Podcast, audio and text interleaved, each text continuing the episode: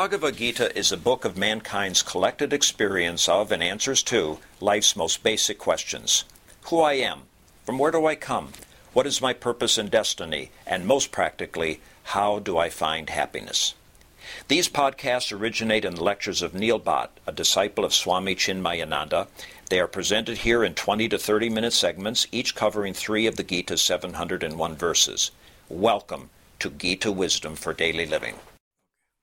So we had been discussing chapter three, Karma Yoga, Yoga of Action.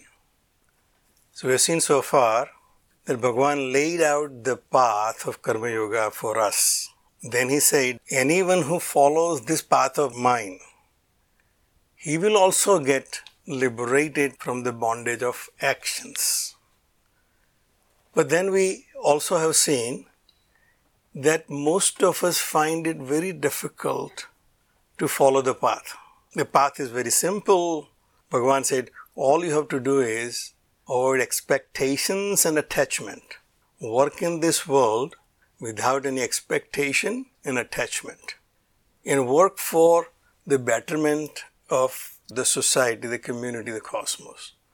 And then even if you don't have anything to gain out of it, work for the lokasangraha, to preserve the society. Where we find it difficult is the central tenet of this path, that avoid expectations and attachments. We think that's actually are the motivators for me to work in this world. I have expectation that I'll get something out of my actions, and I follow the path which I am attached to. The actions which I like, I want to follow those actions. So both are my motivators, and now Bhagavan is saying you should avoid them. To help us, Bhagavan said, well, understand where this attachment is coming from. The attachment is coming from your sense of doership, that I am the doer. So he said, know for sure that all actions are performed by the Prakriti. The Prakriti, which is all-pervading, including your own self, the all activities are happening in the Prakriti by the Gunas. Guna, Guneshu, Vartantaha. The senses, when they contact the sense objects, that's where the activity starts. As we have seen, senses. Senses are designed to go out and scan this world of objects. When the senses contact the objects, it brings the sensation in my mind of those objects. Those sensations create perception. The perception creates the conception for that object. Now, up to that, there is no real danger. It's actually there for my protection, so that I can scan this world outside and see whether things are conducive. Uh, there is no danger outside there.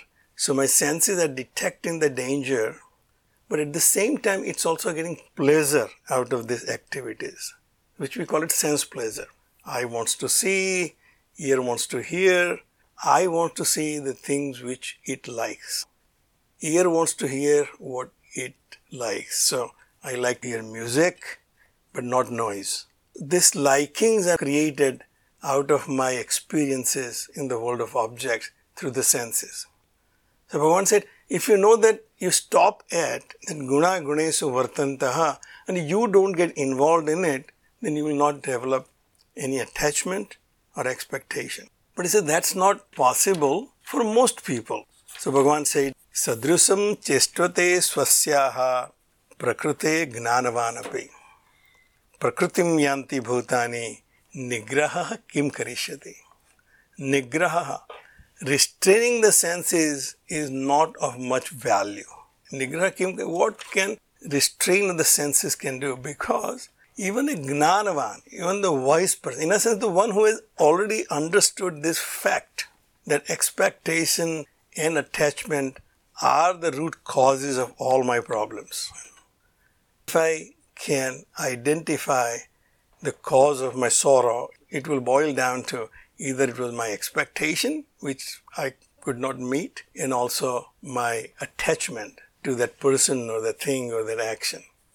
But what can a person do? Even a Jnanavan, a wise person also, can only act according to his Prakriti. his nature. So Prakriti is my inherent nature. Now what is my inherent nature? My inherent nature is built of my tendencies. My tendencies are nothing but my past experiences. My past experiences created likes and dislikes. Things which I like, that becomes my positive tendencies. I go after those objects. And things which I didn't like, I want to avoid those objects. So that becomes my likes and dislikes. That become my tendencies. That is now my nature, and I'll follow that path. Prakritim yanti bhutani, all beings. So it's not that a Jnanavan has this problem or an Agnani has this problem. Bhagavan said, in this Prakriti, all beings act according to their own nature. This nature is that of which its internal instrument is made up of. It is the mind and intellect. In terms of animals, their instincts, those are the driving factors for any being to act in this world. There is no reason for you to restrain the senses, because senses, when they are restrained, obviously will create actually more suffocation. So that's not the remedy. So the remedy is that understand where they come from. We analyze that all activities are taking place in the Prakriti, in the Gunas only. I is not really involved. The self, the conscious, is not really involved. The Gunas are reacting with each other. That interaction is creating likes and dislikes. Let's analyze where the likes and dislikes are coming from. So the next verse is, Indriyasya, Indriyasya arthe, Raga dveso vyavasthito. The seat of the Raga and Dvesa is the senses and the sense objects. Now this can be argued from a Western philosophical point, whether these likes and dislikes are in my senses or they are in my mind. So the Raga and Dvesa are created by the sense experiences. Unless I have experienced something, I have no liking or disliking. Before I first tasted Starbucks coffee, I didn't have any liking or disliking for Starbucks coffee. I was perfectly happy with seven eleven's coffee. It's only when the first time I tasted Starbucks coffee that my like or dislike started. Whether I liked the coffee, so next time there will be longing for having that experience again. Now that likes or dislikes also came from my past experience. So I compared my experience of Starbucks coffee with my experience of seven eleven's coffee. And then with that comparison, I came to the conclusion that this was more pleasurable. The Starbucks experience was a little better than the seven eleven coffee experience. This comparison gave me, say, we drop seven eleven coffee, let's focus on Starbucks coffee. So it actually came, even though it was determined by my intellect, from its memory bank. It has the experience for seven eleven's coffee. And when the new experience came, it compared it against the old experience and determined that this was more pleasurable. But the actual experience came through the senses. If I had not tasted Starbucks coffee, there was no comparison. There was only one experience, seven eleven's coffee. But now I have two experiences, seven eleven's coffee and Starbucks coffee. Mind goes to the intellect and said, from your database, what do you think? He said, Starbucks is better. You're more pleasurable. So Bhagavan said that Indriyasya, Indriyasya, for all the organs and each one of them, the likes and dislikes are situated in them. Now that that experience is proved to be pleasurable, now this sense of my taste wants to experience that again and again. Same thing with sound. Once I hear Jagjit Singh's song, I like it better than somebody else's song. I want to hear Jagjit Singh more and more. And I want to avoid any noise. When I'm listening to music, I don't make any noise. So these likes and dislikes are in the sense pleasures. Senses get gratification of these experiences, and that becomes likes or pleasures. Senses get disturbed by the experiences, that becomes my dislike or repulsion. So they said this Raga and Dvesa, likes and dislikes, attraction and aversion are situated in senses. Tayoha na vasam agachet.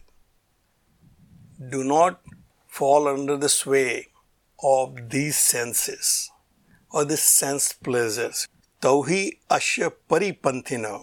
Those two, the likes and dislikes, are obstructions. They are adversaries in your path of evolution, in the path of your happiness. The Paripanthina, in olden days when those pilgrims were going from one place to another, there will be robbers on the way, they will put some obstruction, you have to slow down, once you stop, they will come and rob you. See, the Raga and Dvesa are like that. You are seeking your happiness, your permanent happiness. You are trying to find out what will make me free of all these limitations of sorrows and unhappiness. And more you f- try to find them outside, there will be obstructions in your way in the form of the likes and dislikes. I like something, I dislike something, and now I'm avoiding half of the world and pursue other half of the world. Now you're not finding your happiness. These two are the highway robbers, likes and dislikes. Do not fall under the sway of these two. In other words, there is nothing wrong in experiencing anything, but creating a strong liking and disliking is the problem. Do not create likes and dislikes, but just experience it and leave it at that and move on to the next one. Whatever the next experience is, accept it as freely.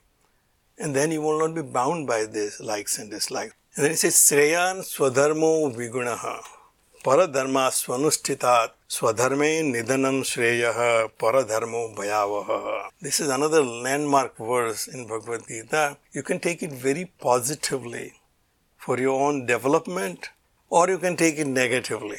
And the Bhagavan said, stay within your dharma. If you are a Brahmin, just... It basically says, Shreyan Swadharmo Vigunaha. If your own dharma, you find it of not great value. If I am a sweeper and my job is to sweep that building, then I don't find it anything that, that great about that job. Here the dharma probably literally means duties. The intention of this verse here is stick to your duties. Stick to the role which you have taken. You have come this far, and where you are today is actually a culmination of your journey. You became a doctor, you became an architect, you became a mother, you became a father. That's your station point right now. That station point has given you certain duties. To act as a father, I have duties. Act as an architect, I have duties. Act as a husband, I have duties. Whatever the role I have taken, they come with their duties. Now, I may not find them very attractive right now. Uh, you know, architecture is not really a good business. I could have been a businessman. So, my swadharma actually is to design buildings and make sure that they are helpful to the people who are using them.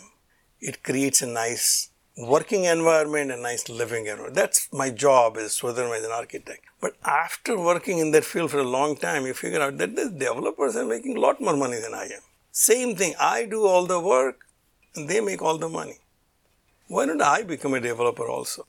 So most architects like me, they do try out. Once in a while, they say, let's try to become a developer and architect. Most of us have lost our shirts in doing so, because we are not really trained. We didn't know how to get the loans from the banks, or was the right way to do it, how to get the money out of whatever the project you created, and in the end you're a failure. So what do you do is you go back, continue practicing architecture. You joke in architecture, if an architect hits a jackpot, what will he do? He will continue practicing architecture till all money runs out. Another one said, how does an architect make a million? You say he starts out with two millions. You know. So we are not business people. You don't want to get influenced by others. So Shreyan Swadharmo Vigunaha. Whatever dharma that I have, what is my nature right now? I'm an artist, I'm a musician, I'm an architect, I'm a doctor. That's what I have created from my own efforts and experiences. Even though It may not be very glamorous. Stick to it. Paradharmas to swanushthitat. Even I think the other's dharma may be better, well executed. Because swadharme nidhanam shreyaha, death, performing your own duties is much better than continue living in others' dharma and suffer. Because paradharmo bhayavaha. You will be a fish out of water. When I try to act as a developer, when I'm actually an architect, I'm actually out of my comfort zone, out of my zone of training. Now I may be the smartest person as an architect, but I'm the dumbest person as a developer because the other people are much better than me. So Bhagavan said, if you try to give up your duties and perform others' duties. So in this case, Arjuna wanted to give up his duties as Kshatriya. They wanted to take on the duties of a Brahmin or a sage who wants to meditate and pursue knowledge. Bhagavan said, that's dangerous. Paradharmo bhayavaha. You do not know what you do not know. So Arjuna understood, but let's make sure that I understood correctly. So Arjuna asks, Arjuna vacha, atha kena prayukto ayam papam charati purusha anichchan api varshneya balat ivan niyojitaha. So it seems like that I'm doing things which are not appropriate because I want to do them. It looks like some kind of a force which is forcing me to do things which are inappropriate. Arey yaar, aapne kya kar diya? What have you done? He said, I don't know why I did it. That's very common dialogue over here.